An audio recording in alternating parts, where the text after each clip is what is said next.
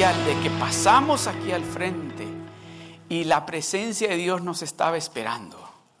La presencia de Dios estaba, los brazos de Dios estaban listos para abrazarnos, para hacernos sentir especiales como lo que son. Hemos estado nosotros hablando, a ver, ¿quién se acuerda? ¿Cuál es el título de la serie, de lo que hemos estado hablando por un ratito, por creo por cuatro domingos con este? ¿Quién se, ¿quién se recuerda? Lo primero es primero. ¿Verdad? Esa es la serie. Y al, al, principio estuvimos hablando de amar al Señor. Ese fue el primer tema. Que amemos al Señor. Y tal vez algunos de ustedes están diciendo, yo amo a Dios. Yo amo a Dios. ¿Se lo demuestra a usted que lo ama? Usted le demuestra a Dios, usted no solamente se lo dice, porque déjeme decirle, a mi esposa le gusta que yo le diga que la ama, que la amo, pero le gusta que se lo demuestre que la amo. El otro día fuimos a Costco y ella quería que yo le demostrara algo que vio ella. Y no le voy a decir qué, porque van a decir, ay, pastor, cómpreselo. No. Pero me dijo, mira, ese, ese que brilla, está bonito. Sí, le está bonito. ¿verdad? So, a nuestras esposas y también a nosotros nos gusta que nos, no, no, no solo que nos lo digan, porque es bonito cuando dices, te quiero, eres especial. Ah, ¿qué haría yo sin ti? Demuéstramelo. Cómprame un Mercedes, ven. ¿Verdad? Entonces, lo mismo es Dios. Dios quiere que también nosotros se lo demos. Él sabe de que usted lo ama, Usted sabe que Dios lo ama, pero también Dios se lo demuestra que lo ama. ¿Verdad? Entonces Dios es igual, Dios quiere que nosotros también le demostremos a Él que lo amamos. ¿Cuántos de ustedes, no voy a usar al esposo ni la esposa, pero voy a usar los hijos? Ustedes que tienen los hijos, ¿cuántas veces se han sacrificado por comprarle algo a su hijo? Algo que ustedes dijeron, voy a tener que poner en la tarjeta de crédito, pero yo sé que lo quiere. ¿Verdad? La mayoría. O dijeron, bueno, aunque no, aunque le decir, le voy a decir al señor de la renta que estoy corto como 300 dólares, pero le tengo que comprar eso a mi niño o a mi niña. ¿Por qué? ¿No creen que hubiese sido suficiente con que le digan, yo te quiero mucho? Pero querían demostrarle a él o a ella ese amor que están declarando cuando abren la boca para decir, te amo, te quiero, eres especial. Ese fue lo que hablábamos, el primer tema. El segundo tema hablamos de obedecer al Señor. De obedecer al Señor, de obedecerlo a Él, de no hacernos de otros dioses. Porque a Dios le molesta cuando usted y yo encontramos otros dioses, especialmente cuando hacemos nuestros dioses de algo con lo que Él nos bendijo. Cuando Él nos bendice y hacemos de eso que Él nos dio, el Dios, ahí Él tiene problemas. O nos dio un trabajo bien especial, donde me van a pagar muy bien donde me están pagando uh, muchísimo más, pero no voy a tener tiempo de ir a la iglesia. Me tengo que ir rápido porque no puedo ayudarles porque tengo que irme a trabajar. No voy a poder asistir a ningún rock group porque pues el trabajo con que Dios me bendijo, uh, me está... A Dios no le, no, déjame decirle, a Dios no le agrada eso. Dios quiere bendecirlo a usted, pero Dios espera obediencia de usted. El segundo, la segunda parte de ese tema de obedecer a Dios hablaba acerca de esas cosas que nosotros hacemos y miramos en lo íntimo o en, en solitos.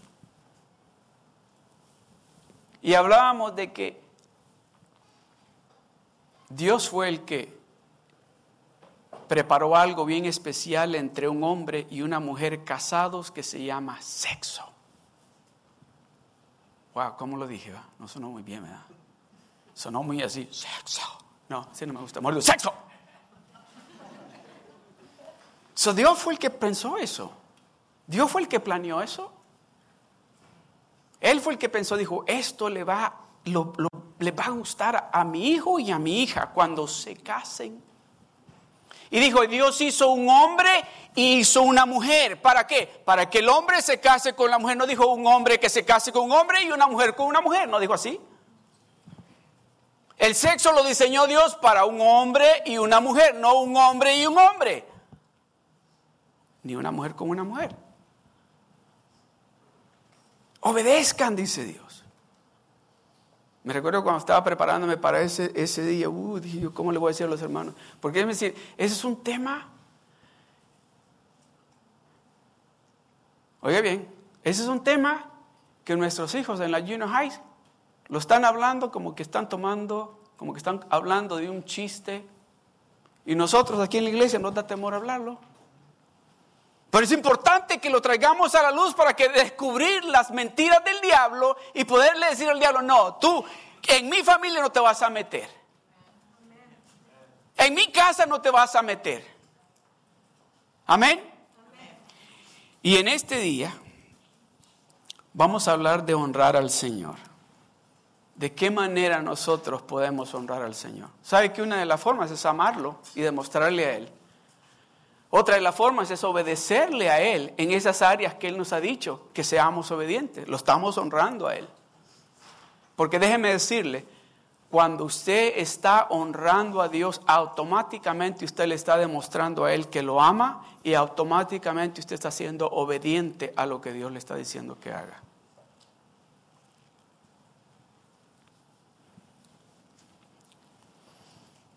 Vamos a leer lo que hemos estado leyendo por los últimos tres, y con este es el número cuatro, el domingo cuatro, que son Marcos capítulo 12, y vamos a leer también en Mateo capítulo 6. Voy a iniciar con Marcos capítulo 12,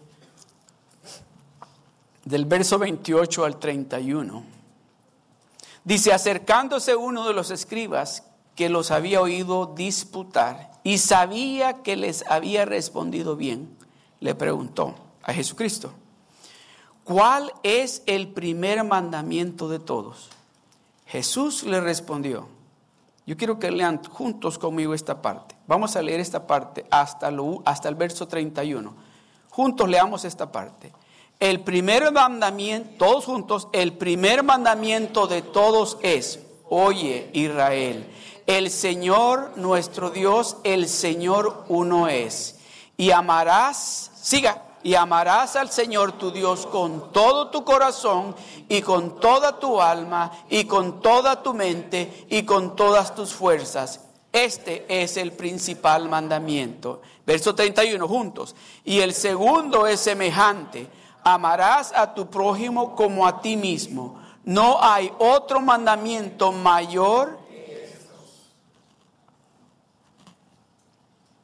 Este es el principal amarás a tu Dios. Es el número uno. Si cumples ese y el segundo dice, ya lo hiciste. Pero el número uno dice, amarás a tu Dios. Amarás a tu Dios. ¿Cuántos de los... Ok, levante la mano, ok. ¿Cuántos de los que están aquí son celosos? Levante la mano, levántela.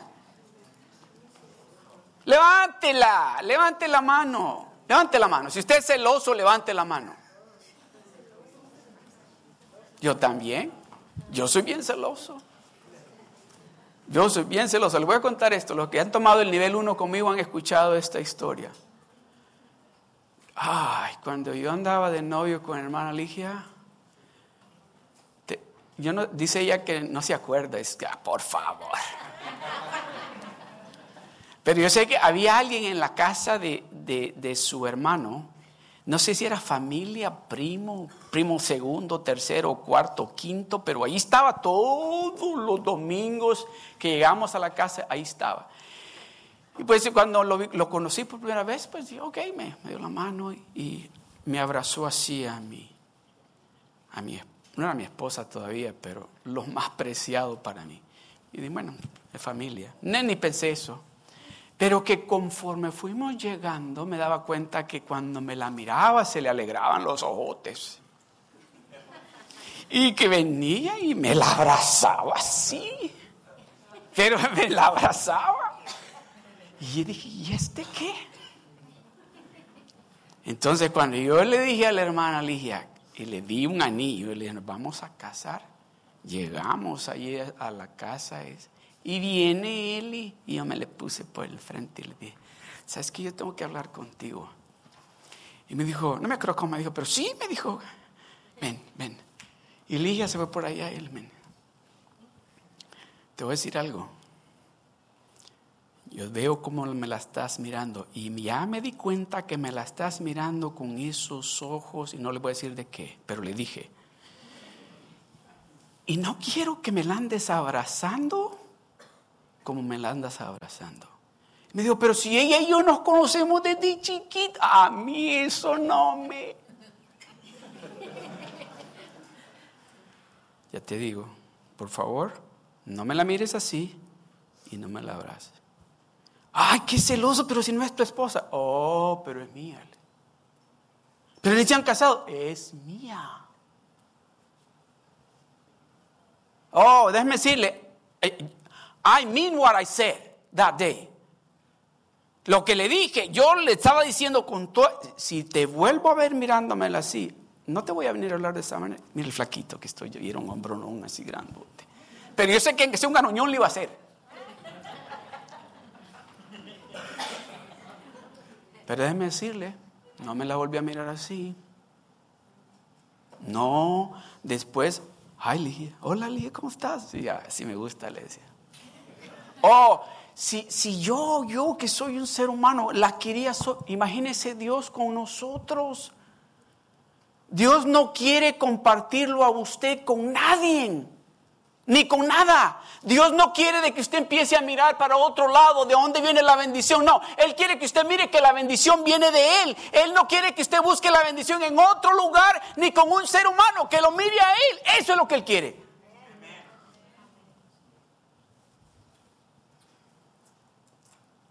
Le digo a los hermanos del nivel 1 yo. Le digo, ¿se imagina si llego a la casa? Y encuentro a la hermana Ligia con una cadena, pero con un diamantón, un anillo de diamante y unos zapatos. Y encuentro a todos mis hijos y a mis nietos con zapatos y ropa. Y dice, ¿qué pasó aquí? O que el vecino vino y nos llevó a comprar. Y no a Walmart, nos llevó a comprar esa tienda cara. ¿Y quién es el vecino? Pues el guapote ese que está allí. ¿Qué cree que voy a ir yo a decirle? Thank you very much. Pero nosotros esperamos de que Dios haga eso. Nosotros esperamos de que Dios esté contento de que nosotros buscamos en otros lugares, en otros recursos, la respuesta cuando decimos, tú eres mi rey, tú eres mi Señor. O no dice la palabra de Dios, ¿por qué me llamáis Señor, Señor? Y no hacéis lo que yo os digo. Oh, honra al Señor. Usted sabe de que eso de honrar al Señor hay que aprenderlo. No es algo que nosotros lo traemos, hay que aprenderlo. Los esposos, ah, estoy hablando con los esposos ahorita, déjeme decirle, ahorita que tal vez no se ha casado, o tal vez está recién casado, o tal vez ya lleva unos cuantos años y ya se dio cuenta que no es fácil honrar a nuestras esposas, porque al principio era un ay, no puedo vivir sin ti, mi amor. Pero ya después de los años, después de 5, 6, 7, 8, 15 años, ¿qué qué? ¿Ya viste cuánto cuesta eso? ¿Está loca? Ah, pero tú bien te lo compro, ¿verdad?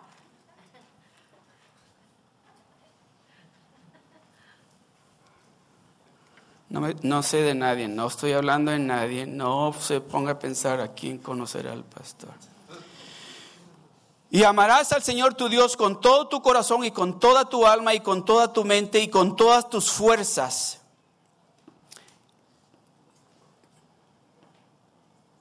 Yo esperaba que dijeran amén. Y amarás al Señor tu Dios con todo tu corazón. Yo creo que sí. Amarás al Señor tu Dios con todo tu corazón y con toda tu alma y con toda tu mente y con todas tus fuerzas. ¿Qué cree usted que le dijeron los, cuando Jesucristo le estaba diciendo eso? Uh, dijo usted, quiere que lo amemos con todo, con todo. ¿Y qué me queda a mí? Nada. Nada. Es que usted le pertenece a Él, ¿o no? Entonces usted tiene que amarlo a Él con todo lo que es usted.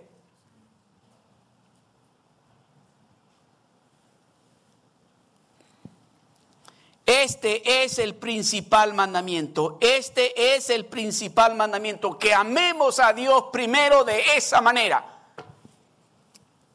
¿No dice la palabra de Dios que busquemos primero, ¿quién dice? El reino de Dios y su justicia y todo lo demás que va a ser añadido, todo lo demás que usted quiere, que usted anhela, que usted necesita, que usted desea, Dios lo va a dar a usted. Pero Dios quiere que usted lo ame a Él primero con todas sus fuerzas, con toda su mente, con toda su alma y con todo su corazón.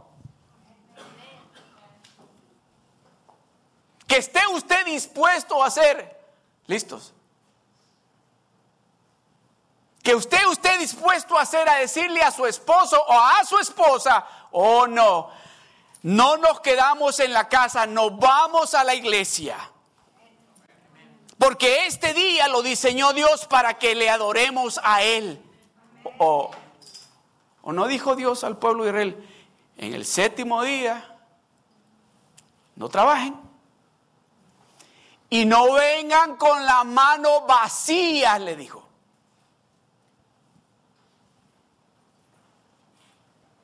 Vengan a adorarme a mí. Ese día es donde todos juntos,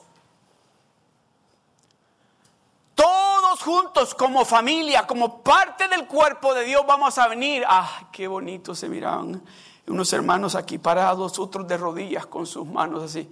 Si a mí se me hizo especial, imagínese él, cuando nos vio con nuestras manos alzadas diciéndole, Señor, aquí estamos, aquí estamos para adorarte a ti para decirte a ti, qué maravilloso eres tú, Señor. Para decirte a ti, Señor, que te amo con todas mis fuerzas, te amo con todo mi corazón, con toda mi mente. Mateo verso, capítulo 6 del verso 31 al 33 dice, no os afanéis pues, si me amas con todo tu corazón, si me amas con todas tus fuerzas, si yo soy el único y verdadero amor tuyo, no os afanéis. ¿Por qué te preocupas? No os afanéis pues diciendo, ¿qué comeremos? ¿O qué beberemos? ¿O qué vestiremos?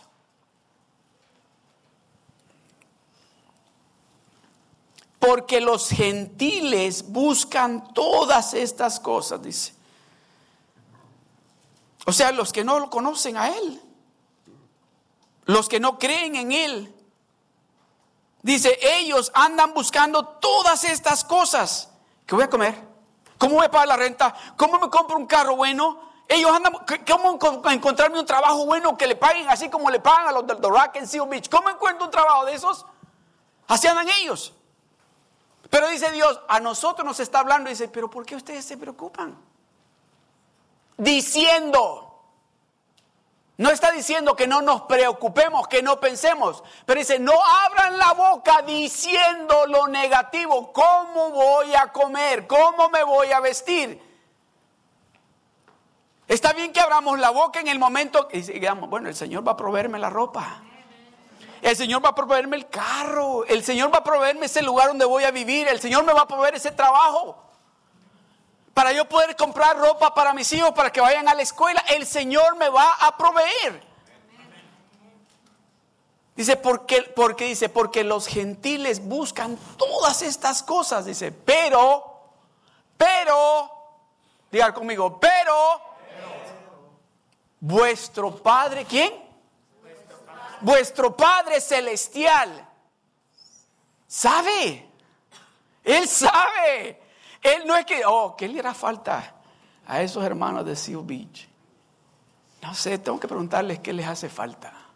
No dice, pero vuestro Padre Celestial sabe que tenéis necesidad, conmigo, todos juntos, de todas estas cosas.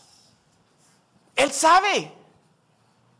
Él sabe de que usted tiene necesidad de todas esas cosas. Y Él quiere dárselas a usted. Ayer en, la clase de, de SFL, ¿cómo, ¿qué significa SFL? ¿Alguien? ¿Alguien?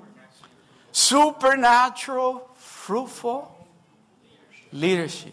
Okay. En la clase de ayer hablábamos de que las palabras nuestras tienen poder. Tienen poder. Que cuando nosotros hablábamos como hablamos antes, ¿Se recuerdan cómo hablamos antes, verdad? Y ahora cómo hablamos. Déjeme decirle, antes lo que salía de nuestra boca eran palabras que destruían, palabras que traían maldición, palabras que cortaban. Ahora la palabra que sale de nuestra boca trae paz, trae gozo, trae unidad, trae sanidad, trae restauración. Eso tiene poder.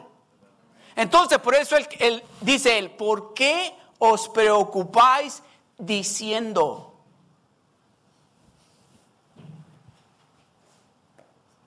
¿Por qué os preocupáis diciendo?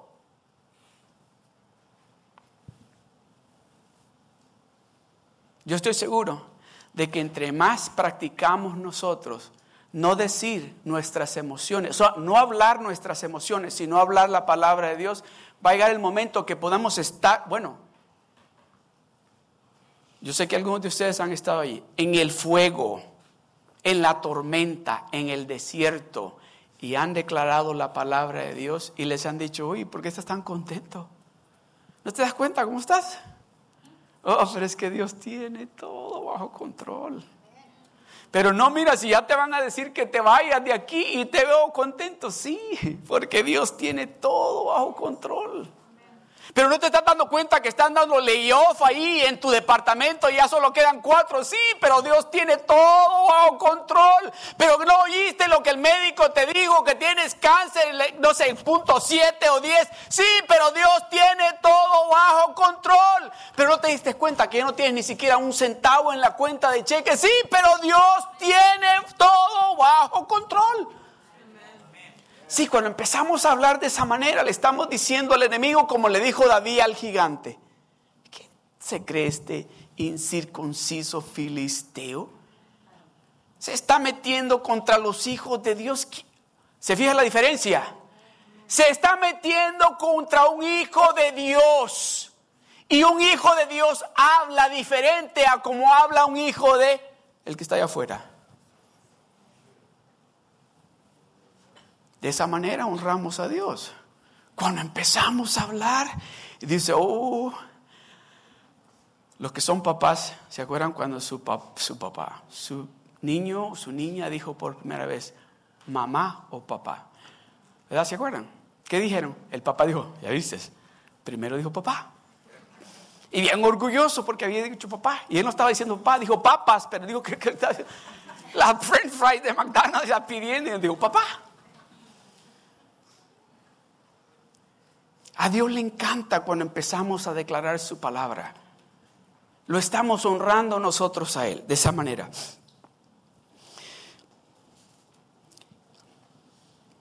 Dios le habló a la nación, al país de Israel, de esta manera. En Éxodo capítulo 20, verso 3 le dice, no tendrás dioses ajenos delante de mí. No tendrás dioses ajenos delante de mí. ¿Por qué? Porque yo soy un Dios celoso. Yo te quiero solo para mí. Yo quiero bendecirte a ti, pero yo también quiero que tú me busques a mí y que solo hacia mí tú mires. No, no mires a otros dioses.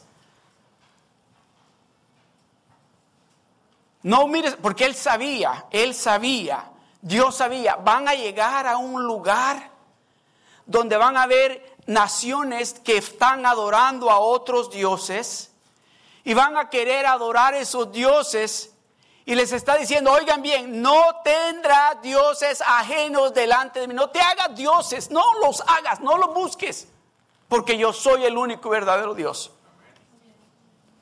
Si verdaderamente me quieres honrar, dice, no hagas otros dioses, no te hagas imágenes.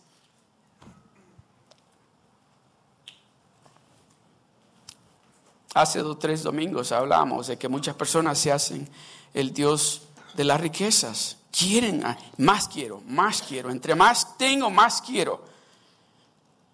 ¿Quién fue el que te dio la inteligencia? ¿Quién es el que te da las fuerzas para trabajar?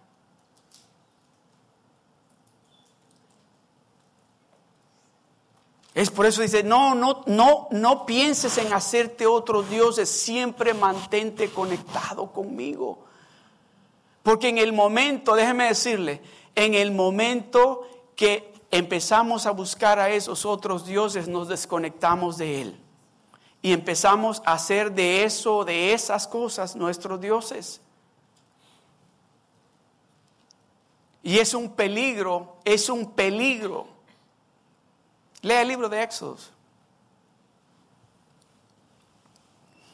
Jeremías capítulo 18 del verso 7 al 11 dice, en un instante, es Dios hablando a través del profeta Jeremías, en un instante hablaré contra pueblos y contra reinos para arrancar y derribar y destruir.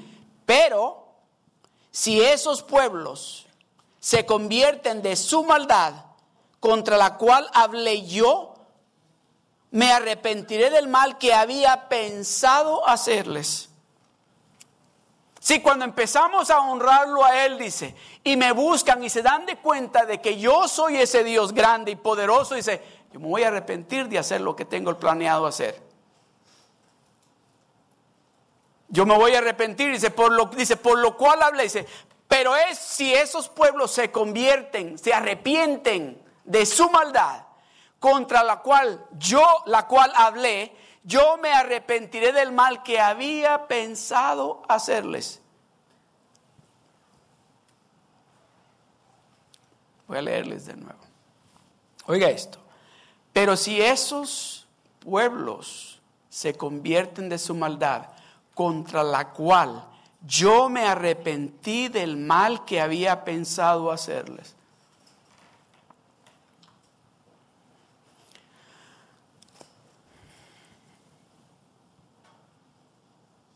Y en un instante hablaré de la gente y del reino para, para edificar y para plantar.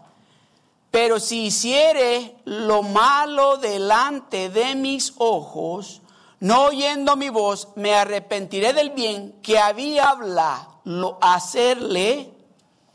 Ahora pues, habla luego a todo hombre de Judá y a los moradores de Jerusalén diciendo, así ha dicho Jehová aquí que yo dispongo mal contra vosotros y trazo contra vosotros designios. Conviértanse ahora cada uno de su mal camino y mejore sus caminos y sus obras. Muchas veces tal vez usted está pensando,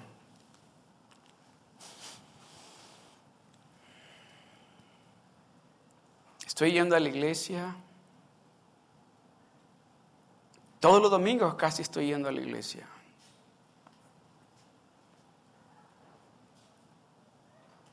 Estoy haciendo ciertas cosas que Dios me está diciendo que haga. Las estoy haciendo.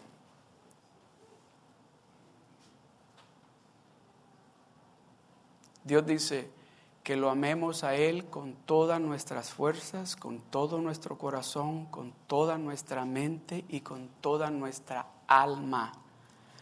A Dios, déjeme decirle, a Dios no le vamos a dar migajas o lo que nos sobra. Dios quiere lo mejor de nosotros.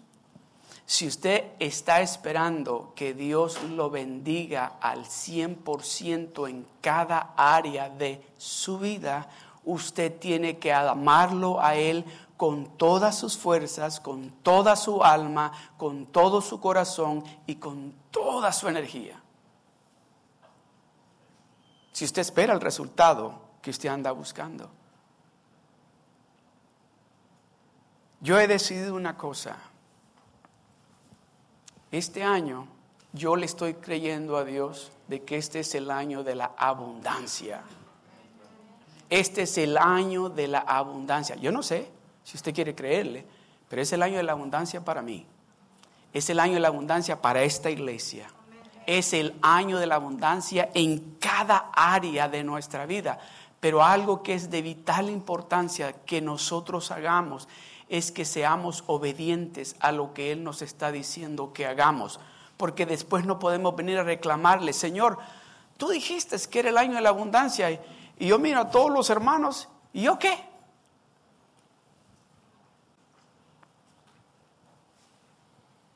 ¿Qué pasó conmigo? Y uh, me sientes a un lado, yo, yo llegué a la iglesia los domingos. ¿Cuál es esa área que Dios le está mostrando a usted en este momento? Que usted sabe que es una área donde usted no está amando a Dios con todas sus fuerzas, con toda su alma, con todo su corazón, con toda su energía. Que usted sabe de que a Dios, a ese lugar, a esa parte de su vida, usted no lo ha dejado entrar. Y lo deja entrar tal vez a medias los domingos, pero entre lunes a sábado dice, no, esta es mi área.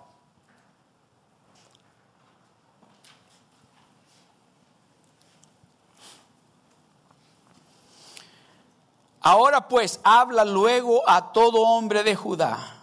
Aquí está el profeta hablando con el país de Judá en ese entonces. El pueblo de Israel estaba dividido entre Judá y Jerusalén.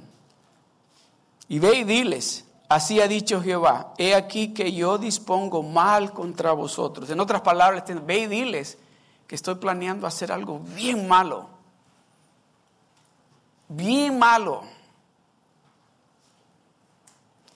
Y trazo contra vosotros designios, dice, conviértase ahora cada uno de su mal camino y mejore sus caminos y sus obras.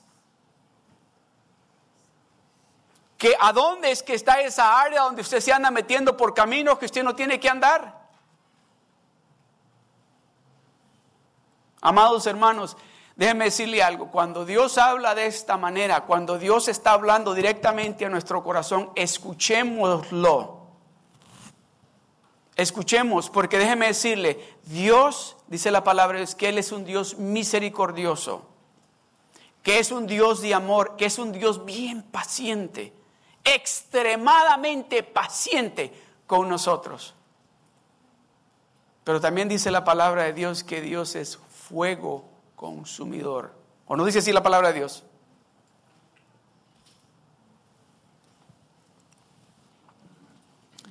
Génesis capítulo 15, el verso 13 al 16 dice, entonces Jehová dijo a Abraham, ten por cierto que de tu descendencia morará en tierra ajena, que tu descendencia morará en tierra ajena y será esclava allí y será oprimida cuatrocientos años, mas también a la nación a la cual servirán juzgaré yo.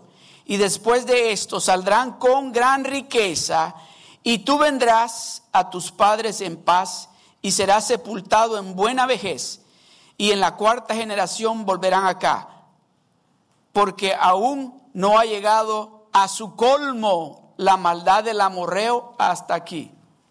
¿Sabe lo que se está refiriendo? Le dijo, ¿saben qué? Ustedes van a llegar a un, lugar donde hay siete naciones. Pero yo tengo que sacarlos a todos ellos de ahí porque esa tierra yo se las estoy prometiendo a ustedes. Tengo que sacarlos a todos ellos de ahí poco a poco. Pero le dijo, ¿sabes qué, Abraham? Tu familia va a ser llevada esclava a Egipto por 400 años. Dice que 400 años, dice, Dios tuvo paciencia con los amorreos para ver si cambiaban, si se arrepentían de lo que estaban haciendo. En ese tiempo que estaba el pueblo de Dios en Israel como esclavo, estaba Dios esperando que el pueblo, ese país de los amorreos, se arrepintieran de lo malo que estaban haciendo. En otras palabras, que nos demos de cuenta de que Dios espera y espera y espera y nos habla y nos habla una y otra y otra vez de diferentes maneras. Depende de nosotros cuándo vamos a escuchar, cómo vamos a actuar y si vamos a obedecerlo a Él.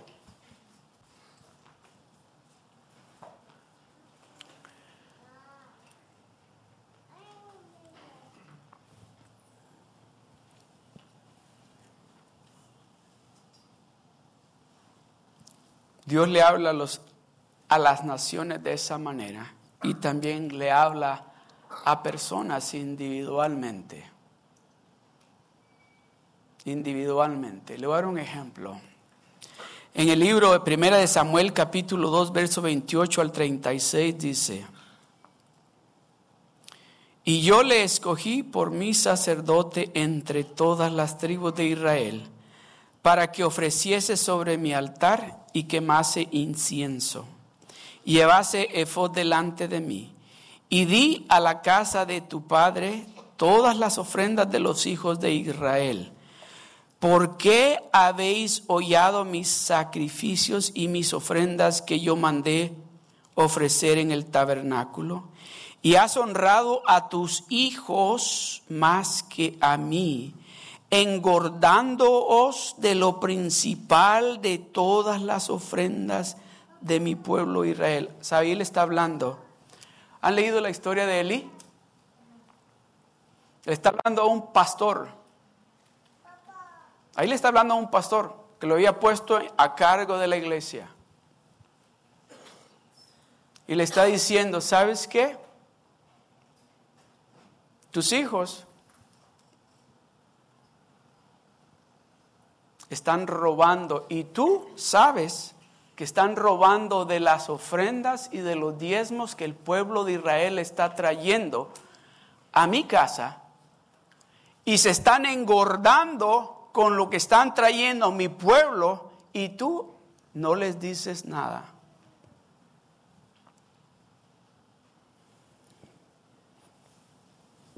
Usted y yo como padres tenemos una gran obligación, una gran responsabilidad con nuestros hijos.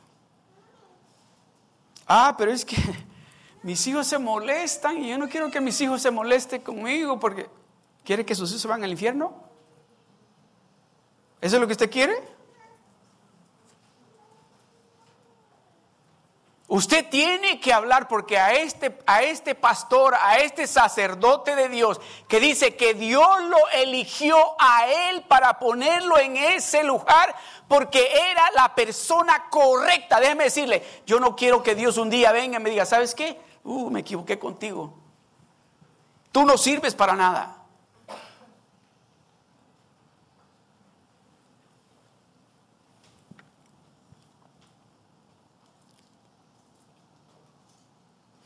Por tanto, dice Jehová del Dios de Israel, yo había dicho de tu casa y la casa de tu padre andaría delante de mí. Dice Dios, yo ya había declarado que tu casa y la casa de tu padre siempre iban a andar delante de mí. Ya yo lo había declarado. Perpetuamente, o sea, para siempre. Mas ahora ha dicho Jehová, nunca yo tal haga porque yo honraré. Oiga esto, estamos hablando de honrar a Dios, ¿verdad? Dice, porque yo honraré a los que me honran y los que me desprecian serán tenidos en poco. Dice Dios, yo voy a honrar a aquellos que me honran a mí, aquellos que están siendo obedientes conmigo, a ellos voy a honrar. Pero aquellos, dice, a los que me desprecian serán tenidos en poco. El verso que sigue.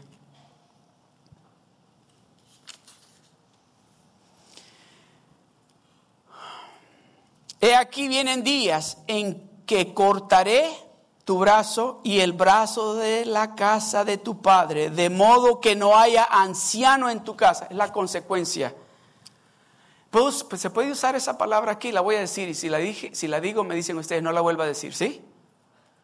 ¿Sí? La voy a decir. Y si, la, y, si dicen, no la vuelva a decir, no la vuelvo a decir. El papá estaba haciendo alcahuete. ¿Sí le puedo decir aquí? Estaba haciendo alcahuete.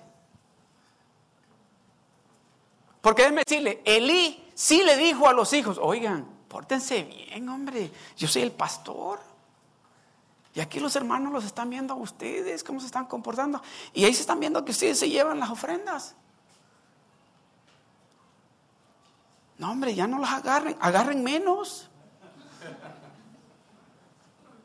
No, tuvo que haber sido, no, ¿saben qué? Ustedes no van a estar aquí. Afuera de aquí que se enojen mis hijos conmigo. Pero en la casa de Dios vamos a hacer las cosas en orden. En la casa de Dios vamos a respetar a Dios. Si decimos que somos una familia cristiana, vamos a demostrarlo no solo hablando, viviendo la vida que Dios nos está llamando a que vivamos. Y mire la consecuencia.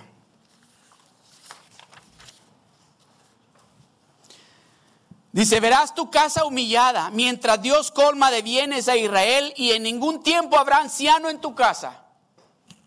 Es, el, es el, eh, parte del, del, problema que se ocasionó Eli por no corregir a sus hijos, por no reprenderlos a tiempo. El varón de los tuyos que yo no corte de mi altar será para consumir tus ojos y llenar tu alma de dolor y todos los nacidos en tu casa morirán a la edad viril, jóvenes. Y te será por señal esto que acontecerá a tus dos hijos, Ofni y Finés. Ambos morirán en un día. ¿Los mató Dios?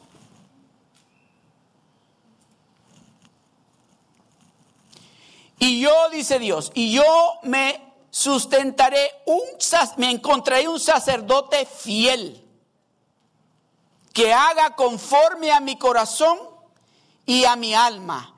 Y yo le edificaré casa firme.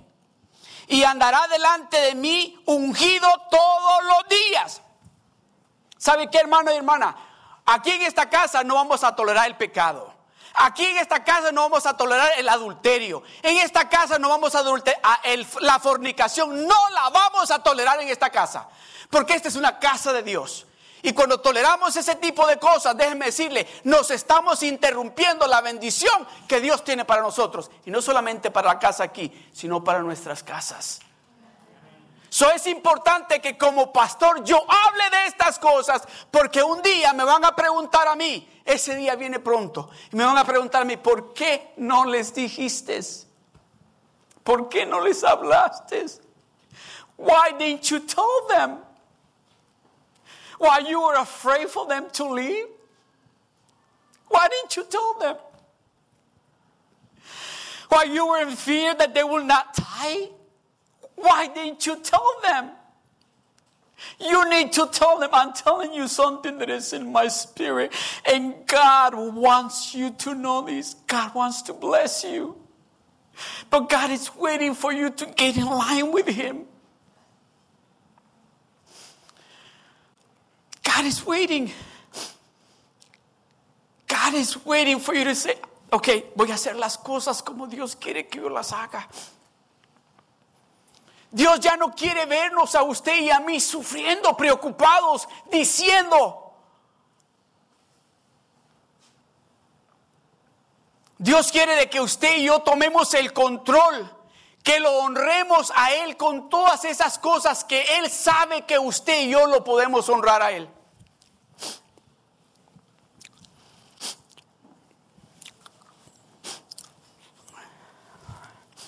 Y el que hubiere quedado de tu casa vendrá a postrarse delante de Él por una moneda de plata y un bocado de pan.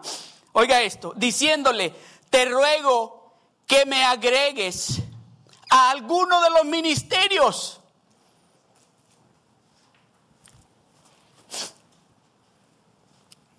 Te ruego, van a regresar, dice. Tu familia le está diciendo a Eli, tu familia va a regresar a la iglesia y le van a rogar a los hermanos en la iglesia, te ruego que me pongas en algún ministerio para por lo menos tener pan para comer. Oh, I don't want to be there. Yo sé que tampoco usted quiere estar en esa situación. Dios nos está hablando a nosotros. Te ruego que me agregues a alguno de los ministerios para que pueda comer un bocado de pan.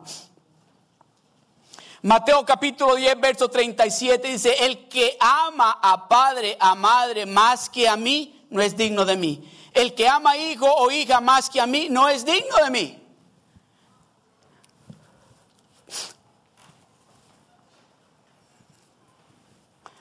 Hay que hacer un sacrificio. No es fácil. No es fácil decirnos a nosotros, no. Esto es para Dios, este es tiempo de Dios. No quiero que me vayan a malinterpretar. No quiero, yo, excuse me, no quiero que ustedes digan, el pastor dijo no. Lo primero que Dios estableció fue la familia. Después estableció la iglesia. Dios estableció la familia primero. Pero nosotros podemos honrar a Dios con nuestra familia. Si en nuestra casa se está, ¿cómo se, está demostrando el amor de Dios de cualquier lugar, de allá de la hija, del hijo, del papá, de la mamá, del tío, del abuelo, de la abuela. Eso es lo que Dios quiere. Eso es lo que Dios quiere. Dios no está diciendo en realidad, bueno, si tienes que dejar a tu mamá o tienes que dejar a tu papá, no es lo que Dios está diciendo.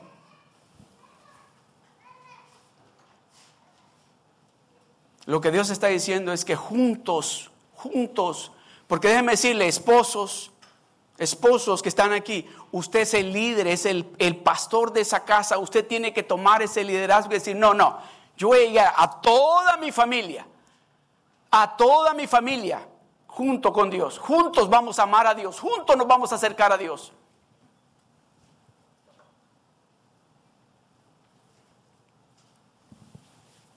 O usted es una madre soltera, usted solita, diga, no, no, no, aquí mis hijos y yo vamos a agarrarnos de Dios. Vamos a agarrarnos de Dios y vamos a que en esta casa el amor hacia Dios sea el número uno. Juntos.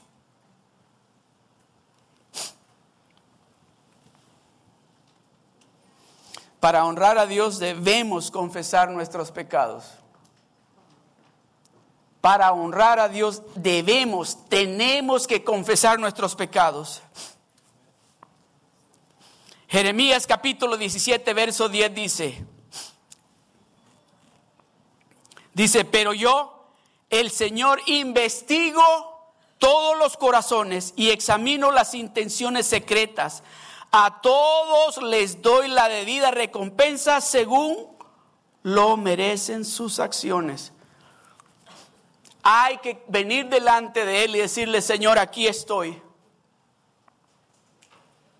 Aquí estoy, en esta, en esta área yo sé que te estoy fallando. Oh, ¿quién lo sabe? Decimos a veces, nadie sabe lo que yo ando haciendo o a dónde me estoy yendo a meter, nadie lo sabe. Nadie sabe de que yo a las 2 de la mañana me levanto y abro la computadora y me pongo a ver cosas que no tengo que estar viendo. Nadie lo sabe. Dios lo sabe. Dios lo sabe.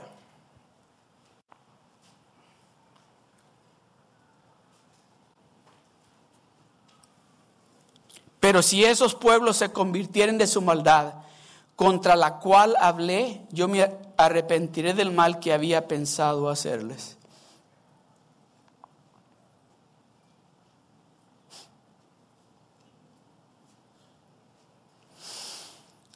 esta versión, la, eh, versión que me pusieron acá es la, la, King James, pero esta versión me gusta, la nueva traducción viviente, porque dice, pero yo, dice, el Señor investigo.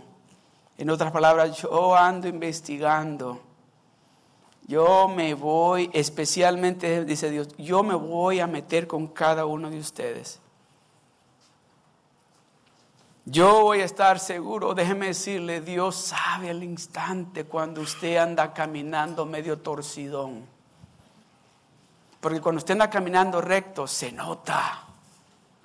Cuando usted está lleno del gozo de Dios, se nota y Dios lo nota al instante.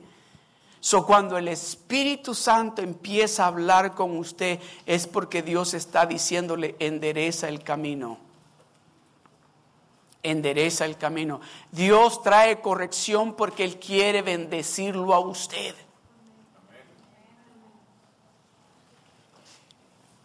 El Salmo 32, verso 1 y 5, ustedes lo saben, ¿verdad? Es el Salmo donde David,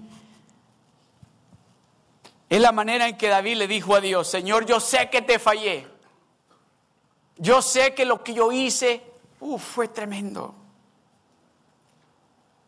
Pero déjeme decirle, a mí me llama la atención esto de que David adulteró, David mintió, David fue un asesino.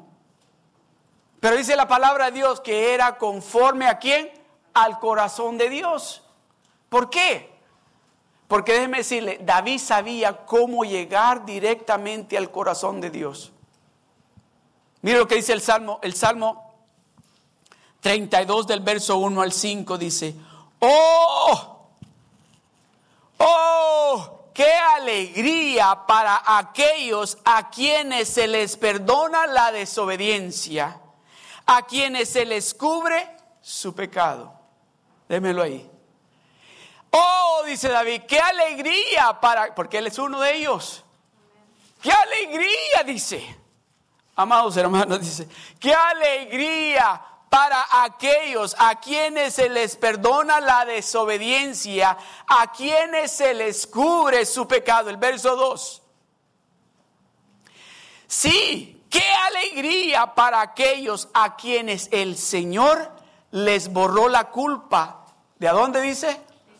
Ah, eso ya no está en ningún lugar. Aquello que usted hizo en el pasado, aquello que Jesucristo murió en la cruz del Calvario y con su sangre preciosa lo limpió, lo borró, ya no está en su cuenta.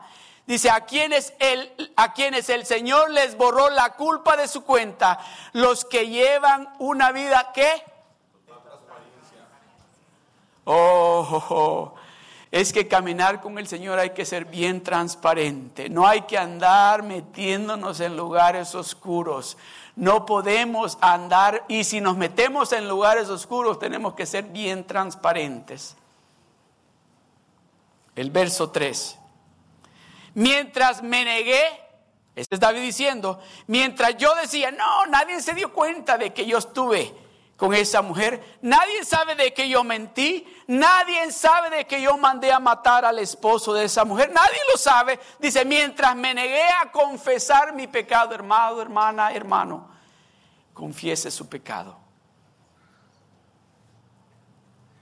Confiese su pecado. Dígale a Dios, perdóname, Señor. No, no, no deje que eso esté deteniendo algo que Dios tiene para usted. Mientras me negué a confesar mi pecado, dice, oiga esto, mi cuerpo se consumió y gemía todo el día. El verso 4. Día y noche tu mano de disciplina pesaba sobre mí, dice David. Mi fuerza se evaporó como agua, el calor del verano, interludio, interludio, el verso 5. Finalmente, juntos digamos esto, finalmente te confesé todos mis pecados y ya no intenté ocupar mi culpa. Me dije, le confesaré mis rebeliones al Señor y tú perdonaste toda mi culpa. Desapareció. Estoy perdonado.